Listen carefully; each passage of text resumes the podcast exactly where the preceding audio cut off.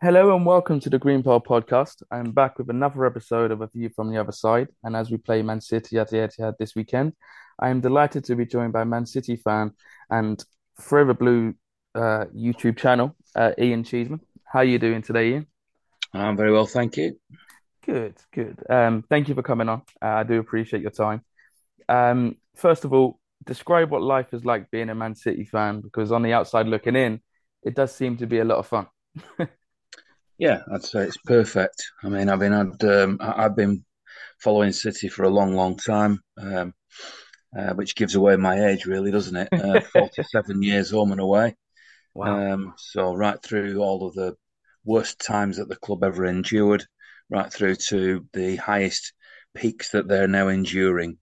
Um, obviously, there's a lot of jealous fans, and I understand that because if it was happening to another club, perhaps I'd be a bit jealous as well, but. Um, City were very lucky that along came the Sheikh and made his big investment, and now we've got the best coach in the world and some of the best players in the world, and it's like living a dream, really. Um, having uh, seen City in the third tier of English football, losing at York City and playing at Macclesfield and Bristol Rovers and places like that, when they're a big City club who really ought never to have been in that situation. And I distinctly remember Um, people doing a survey at one of the universities saying that City were the most underperforming club in English football, you know, given the various factors that they included in the study, which were things like size of the city, catchment area, um, you know, average crowds, all that sort of thing. They were definitely the big underperformers. And now, at this moment in time, City are the, arguably, the best team in Europe, or certainly one of the, the best three or four teams in Europe, and one of the best teams in the world. So what's not to like? No, my uh, earliest memory of watching Man City was when you came to the cottage. I think it was on a Friday night um, when you was in the the third tier of uh, English football. And we actually won. I think I think we actually won three one. Dirk Lehman, I remember scoring. Um, and then we lost to you in reverse fixture three nil. And that's the first time I ever went to Main Road. Um, and I was only small then. Um, but it's always been a very nice stadium, Main Road, and now you've moved to the City of Manchester Stadium, the Etihad, um, so it's called now. And I've always enjoyed my experiences to to Man City, whether that's through a win or through a defeat. One of my best ever games, watching Fulham for over twenty years, was probably our three two victory um, when Sven was your manager, um, and we were losing two nil after seventy minutes, and we managed to come back and, and win and ultimately stay up that season. Um But always had a good time whenever I've gone to Man City. Um, yeah, but... I seem to remember a five nil defeat for City at uh, Fulham many years ago. Gordon Davis, obviously, is a player who's played for, for both clubs. So, yeah, a few few different memories. And my, my trips down to uh, uh, Craven Cottage have always been good ones. I mean, it's a, um, and I mean this in the nicest possible way, it's an old-fashioned ground. Yeah. Uh, I quite like old-fashioned grounds, and it feels like it's got a proper fan base as well, you know, proper old-fashioned football fans as well. So a lot of good things I would say about Fulham. Thank you. Yeah, it seems as if both clubs, us and yourself, we're we're sort of right next to teams that do attract a lot of tourists, um, do attract a lot of hangers-on, if you like, with Chelsea and, and Man United.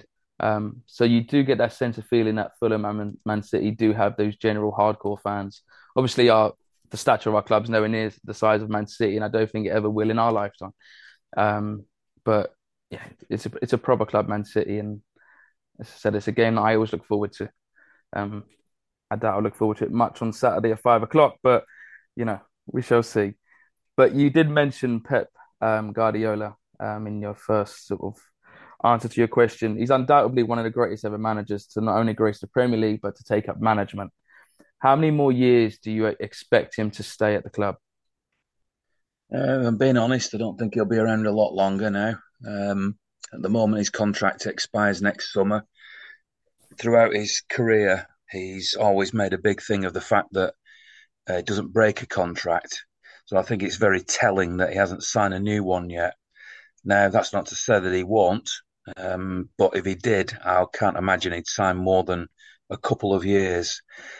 Um, I think he's he's not like a sort of Fergie or Roy Hodgson or whatever who wants to be a manager till the day he drops. I think he he wants to do other things, and um, he's already hinted that he'll next when he eventually does leave City, he will take a year out like he did after he was at Bayern Munich. And I think he has his eyes on being a coach of an international team. The rumours here are that it would be Brazil, possibly. But, I mean, that's certainly nothing I can say categorically. But I can imagine him wanting to be the coach of a team he's admired or a country he's admired the way they play in the past. It won't be Spain because of his Catalonian connections. So I would have thought Portugal, maybe, or Brazil, somebody like that, who play the beautiful game, or want, have always aspired to play the beautiful game. But once he's done a stint there, um, you know, which would take him till mid fifties up to towards sixty, then I, I can see him then, you know, just being quite content to do other things. So um, I, I felt for a little while that if City had won the Champions League um, in Porto, or maybe they'd got past Real Madrid and, and won the, the Champions League last year, that that might have been the trigger for him to say, job done, thanks very much and good night. And if City were to do it in Istanbul this year or Wembley next year, then maybe that's the that would be the end of his story. So if he did sign a, a contract extension, I can remember, I can imagine it being a sort of one-year rolling contract, which would then allow him to depart once he'd achieved his goal. That's my view anyway. Yeah, it certainly feels from an outsider's point of view that he is waiting to to win the Champions League with with City, and I think this season, with the addition of Haaland, I think there's every reason to to be optimistic that this could be the year that you do finally lift um, the trophy, the, well, the only trophy that sort of misled you for the last few years. Um, interesting talk- you say that, interesting you say that, because I can understand why outsiders would think that. Um, my own feeling is that City, and this, this might seem quite controversial, certainly to City fans, um, but I expressed it in a podcast that I hosted this week. Um, I think with Haaland now as the focal point of the attack uh, against the really big clubs, you know, in the latter stages of the Champions League and in the head-to-heads with the the other big clubs in the Premier League, potentially City are easier to stop now with Haaland and Kevin De Bruyne, because, you know, it, it it's very obvious that Pep and City are now trying to... I mean, I've heard him talk about Foden. Uh, you know, why did he shoot there? He should have crossed it to Haaland. Well, that's not the way City used to play. Last season, the threat came from everywhere. Every player was involved in the build-up. Every player was involved in scoring goals. And now we seem to have designed a team which is principally about Haaland scoring the goals, which is great. And with no disrespect to, to Fulham or Brentford, who City play in the last game before the World Cup, um, I would expect them to, to win. And mm. the gap between City and the others, you know, there's there's um, you know there's there's twenty teams in the Premier League, and a, a, this is where we are now, whether you like it or not. The top four or five clubs are so, are so much further away from the rest. It's it's never been such a big gap. I mean, I'm old enough to remember Liverpool uh, dominating the, the, the, the first division. It was it would have been in United uh, dominating the first division and into the Premier League.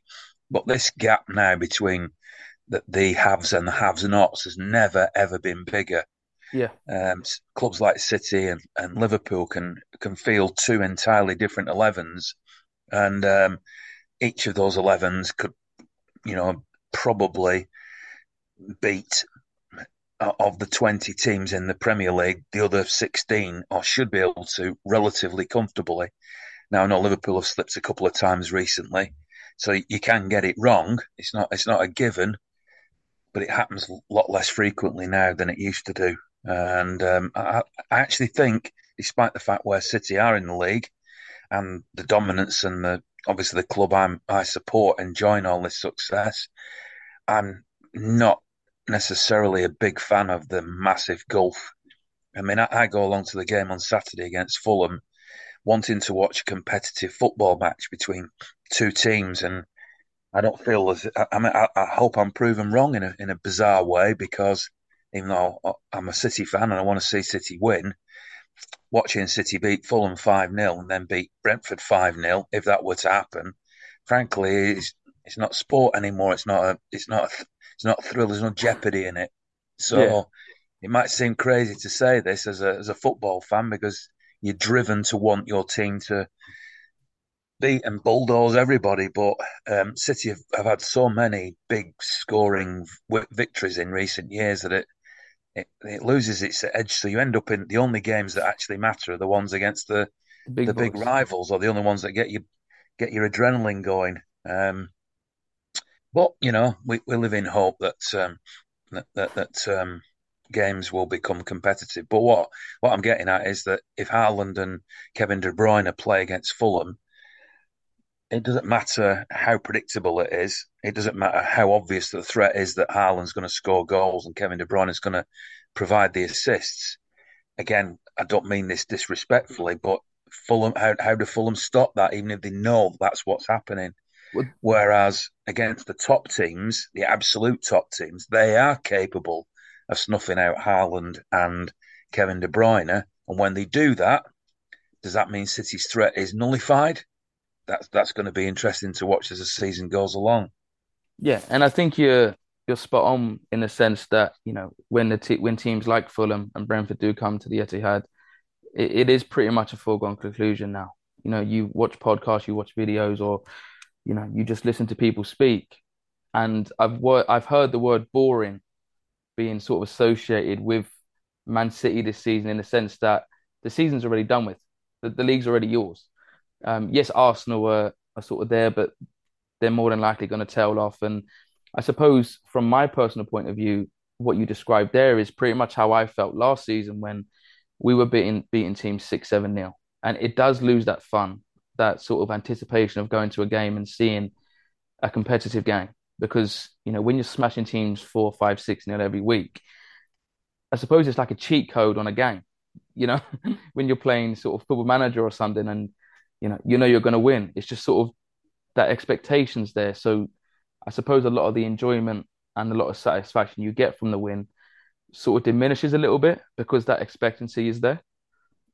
Um, yeah, I would agree with that. And uh, obviously City fans listening to this, if there were any, would, would go, how can you say that? You know, you're a City fan, and what's boring about, you know, being the best team in the world and beating everybody? Um, well, if, if you've got your scarf wrapped tightly around your neck and the only thing that matters is winning and being tribal, and of course you're going to love it. And whilst there's an element of that in me, you know, I spent twenty-five years as a B B C journalist as well, so I am capable of looking at things a little bit more neutrally. Um, so whilst I am a fan, and a lifelong fan and an obsessive fan, I wouldn't be going to every game home and away if I wasn't doing, you know, if I wasn't an obsessive fan. The the fun of the jeopardy um, has has gone a little bit for me. So um, maybe that's just one of the prices you pay for getting older, some cynics might say. But I, I don't I don't think that's what it is. I don't think it is about getting older. I think it's just, you know, that that f- football where, as you say, it's a foregone conclusion. I mean, again, we're talking here ahead of the City Fulham game, and I'm very well aware of the fact that Fulham have had a very good start to the season, are in a higher position than they might have expected. Yep. And, you know, and, and in Mitrovic and, and one or two other players, you know, that they've got players who are on form and who are capable of scoring goals. So before the game, because I'm not an arrogant fan, and I don't think the City fan base generally, apart from maybe some of the newer, um, you know, the, shall we call them glory hunters or whatever, who've come along in recent years. I think most of the the hardcore of City fans who've been going for a long time are reluctant to go into a game saying, even though intellectually you would say we're likely to win three or four nil on Saturday against Fulham and the same against Brentford, I'm reluctant to do that. So when I do my YouTube vlog, which is based on me interviewing fans before and after the game, there might be one or two younger fans who'll go, yep, four nil today, and they'll, they'll they'll mean it and they'll say it. But if I'm interviewing slightly older fans, or the ones who've been around for a long time, even if the younger fans actually, I, I will hear them saying, well, you know, Fulham are playing well and it could be a tricky game and I'd be happy, you know, to, to win two one today. There's still an element of that. But realistically, realistically, yeah, is that going to happen? You know, probably not. And, and and the thing is, over a thirty-eight game season, you know, there might be one surprise somewhere. It might be that on, on Saturday, Fulham come and, and they win or they get a draw. Yeah. And then next week against Brentford, they pay the penalty for that because it, it, it won't happen regularly. It'll only happen as a that day when the team isn't fully focused or a couple of decisions go against them or the other team, you know, West Ham, uh, I think it was, no, sorry, Crystal Palace a couple of years ago, um, Andros Townsend scored, you know, a screamer from outside the penalty area. And, you know, when that type of thing happens, that those worldies go in and you, you can lose a game. But over the course of a season, City played Fulham, you know, twenty times. They'd win nineteen of them, wouldn't they? And and, yeah. and could lose the other one. That That's what I mean. And that that's that's the bit I'm, I, I don't like anymore. Yeah, I think you've hit the nail on the head. There is sort of leagues within a league. I think Man City, uh, I suppose you can put Liverpool in the same bracket. Man City and Liverpool are sort of ahead of everyone else. And then you've got the likes of Arsenal, Tottenham, Man United, Chelsea, which is another sort of league. And then it's just sort of the other fourteen teams are just fighting amongst themselves. That's what it feels like, especially this season. Um, but we're under no illusions. We go into the Etihad on Saturday and our main focus is keeping the score down. It's, it's not the case of getting anything from the game. But I am hoping we give it more of a test, give you more of a test than Leicester did on the weekend. Um, because I think whenever I watch Man City, I, I always admire watching them play. I actually enjoy watching them play more than anyone else. Um, they're a team that I can actually sit down and enjoy rather than, you know, when I watch Fulham, it's sort of nail-biting stuff. But the way Marcus Silva has us set up is we are free-flowing, we are attacking, we will press. So, you know, there's a good chance it will be a high-scoring game in your favour this weekend if we do sort of stick to our morals and go, right, we're just going to get in your faces. Um, but do you find that when you do go to games now, you're just sort of expected to get the seventy, seventy-five percent possession and teams literally lose before a ball's kicked because they are just yeah. so negative in their mindset? Yeah, absolutely. Absolutely. Um, only the only the big teams with the big mentalities come with any hope or expectation. Um, uh, it, it's just it's just accepted now. So I, I do expect Fulham to to do damage limitation, and, and the danger for Fulham is that if they actually come with a belief that they might get something and and, and stre- stretch the play, that actually plays into City's hands, because the more stretched the play is, the more they'll exploit it, because that's what they're good at. Uh, yeah. Obviously, Haaland won't play in the game in midweek. Um, in fact, I would imagine that Pep will rest all eleven players that played at, at Leicester um, for the Seville game, because it's complete d- dead rubber.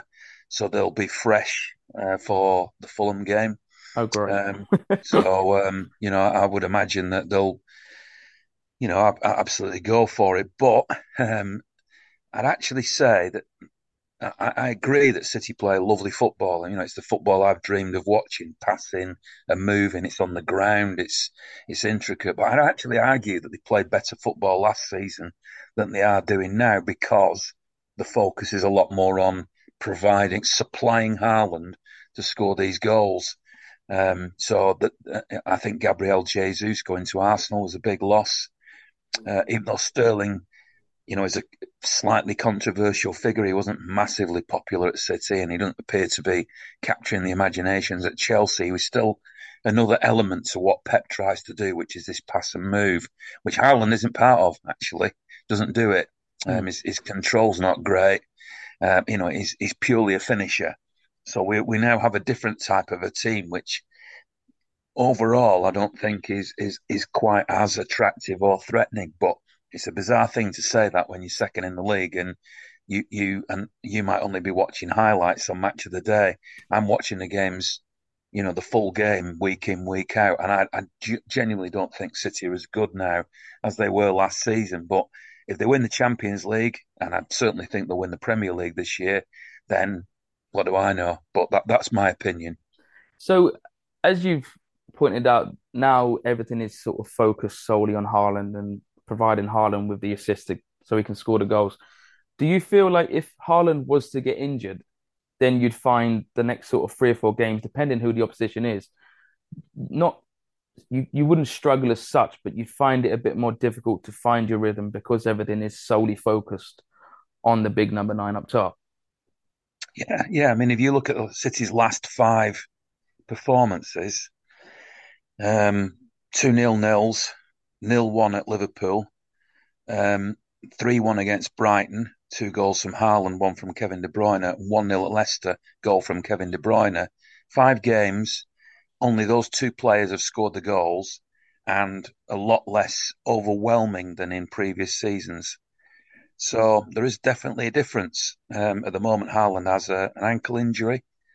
I assume he'll be fit for the Fulham game. As I said, they're not going to risk him in midweek anyway.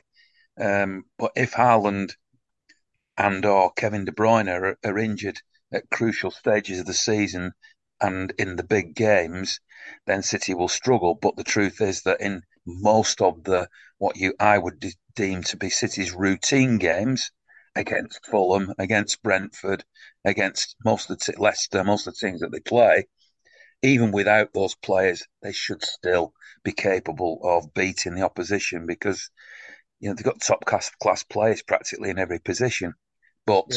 I think now, if those two got injured, either of those two got injured, that is more of a problem than Kevin De Bruyne. Ironically, was injured for quite a while during one of the title-winning seasons, and it didn't matter too much because Gundogan came in, or, you know, there, there, there were lots of alternatives. The, the alternatives are actually less now because of the departures of Sterling, um, Jesus and Zinchenko, um, because I don't think that um, Phillips, who's been injured, um, the the arrival of him um, and Akanji uh, of the, are of the same level. So um, I think City is slightly weaker than they were. Hmm. Even your, even if you are weaker, as you said, there's a lot of games in, in this league that you, are routine, um, and I am hoping that on Saturday that the routine we we can frustrate you. I, I'm hoping, because the problem is you go to somewhere like Man City, and if you concede them in the first five minutes, the floodgates will open more times than not. So it is Fulham's trying... Fulham's best chance on Saturday is to put eleven men behind the ball. Um, you know, a five at the back, a four just in front, just just like Leicester did, really, and and um, and and try and, and, and play on the breakaway. You know better than I do how Fulham play week in, week out, and what they're capable of. You might not want that system, by the way. You know that, that and, and obviously, City fans will, if that was to happen, will say, "Look at them, just putting all the bodies behind the ball. They all come here and defend." But can you blame them? If you try and play football against City, you'll get you'll get yeah. four put past you. If you if you try to frustrate and a bit of time wasting and a bit of niggling and a bit of, you know, um, uh, as I said, putting bodies behind the ball, and if you've got somebody fast on the break or a set, you can exploit a set piece, then you might be able to nick it. That's the only way it's going to happen. Yeah, because we do have a bit of pace, especially on the flanks now. We have Daniel James, we got on loan from Leeds. We'd have Cabano, who's who's quick. Um, but no, I think, as you said, we probably will just go and sit and frustrate Man City as long as we possibly can without conceding. Um, but obviously, if you concede early on, that game plan just goes completely out the window. Um, but talking on De Bruyne and injuries, I'm pretty sure twice now in recent memories, he has, he has actually got injured against Fulham at the Etihad. Um, and I think, I'm hoping it doesn't happen again because he's going to be important for Belgium in the World Cup. But talking about Fulham now solely, I don't know how much you've watched of us this season, but what have you made of our start, and have you seen enough of us to be able to make a, a sort of clear assumption on what you sort of expect from us? Um, I, I can't say I study the opposition a lot. I mean, when I was at the B B C, I used to do a lot more studying of the opposition. Um, these days in my post-B B C career on YouTube and podcasting and with other things that I do, I spend less time focused on the opposition. I'm a big fan of Willian. Mm. Um, I think um, he's a, a fantastic player, and, and what a great signing. Um, and and I'm aware of the fact that Fulham have made a very good start to the season, um, you know, and, and a, a, appear to be trying to play good football.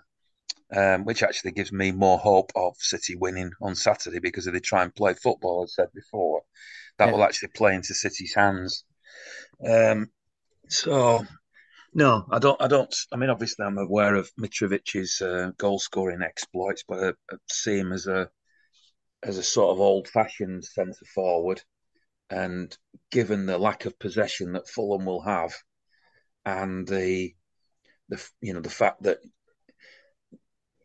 the way City stop the opposition is basically don't let them have the ball, and certainly don't let them have the ball in our half, then that limits the.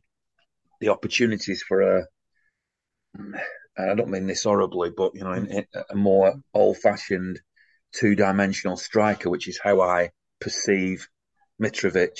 Hmm. So, yeah, that's, we, that's all I can say, really, about Fulham. That's uh, regarding Mitrovic, his style of play has changed under Silva. So he, he's more of, he tries to mimic how Kane is with Tottenham. So he will drop deeper, he will sort of link up with the play and spread the ball out to the to the flanks to, to be more involved, because when he is involved, we do stand a better chance in winning games. But he is currently playing with an injury. So me personally, I'd happy happily see him on the bench for Saturday because, as I said, for us, this is a bonus game. You get a handful of bonus games in the Premier League.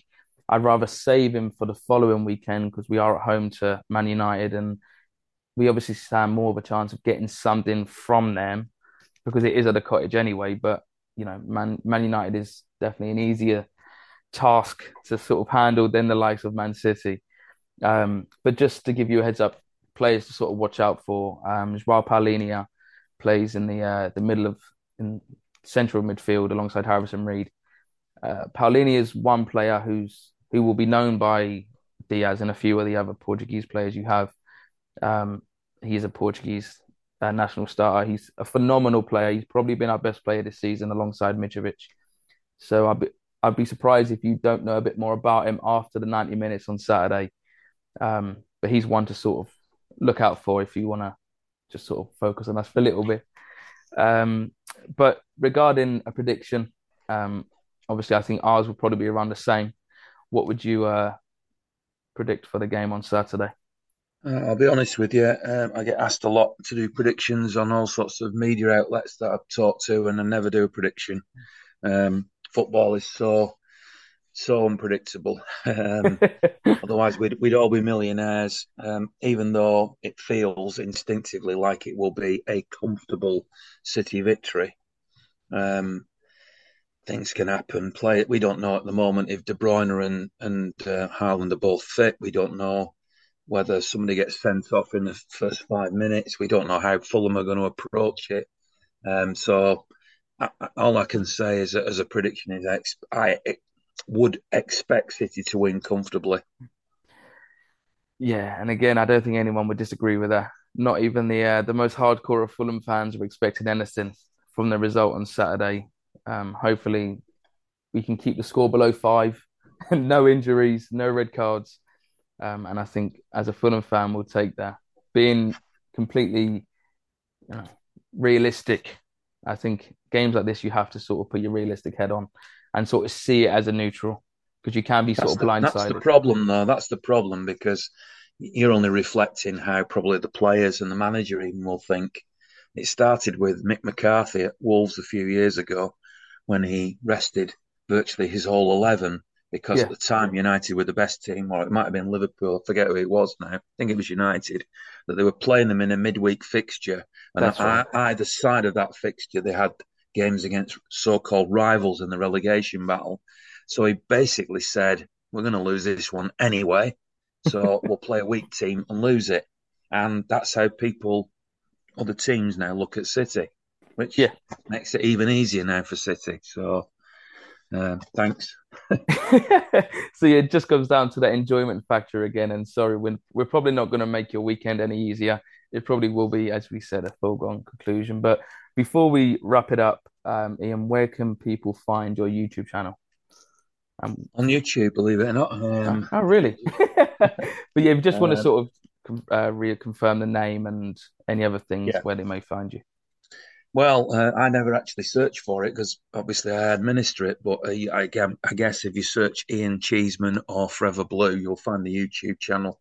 I also do a weekly audio podcast, um, which is available on SoundCloud, but on the other platforms as well.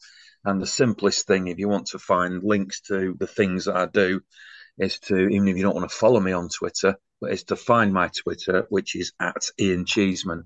And when I do a new podcast, when I do a new vlog, when I do a lot of theatre stuff as well. I'm down in the West End quite a bit, so I'm big into that.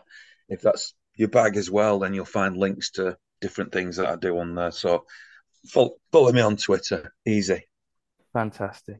Look, thank you very much for giving me your time today, Ian. I do appreciate it. Um, I hope you have a, a very good weekend, and hopefully you don't enjoy it as much as we do. I find that hard to believe. But take care and have a great rest of the week. Are you coming up? Will you be at the Etihad? Uh, no, it's my son's birthday on Thursday. Um, so we're doing a a family thing here. Um, but I've been to the Etihad about ten times. And as I said, I've always had good memories of going to Man City. Um, but yeah, I'll um, I'll watch the uh, the farce, the farcical performance from us on Match of the Day, I'm sure. Well, happy birthday to your, your son for Thursday, and uh, pleasure to chat to you. Thank you, Ian. Take care.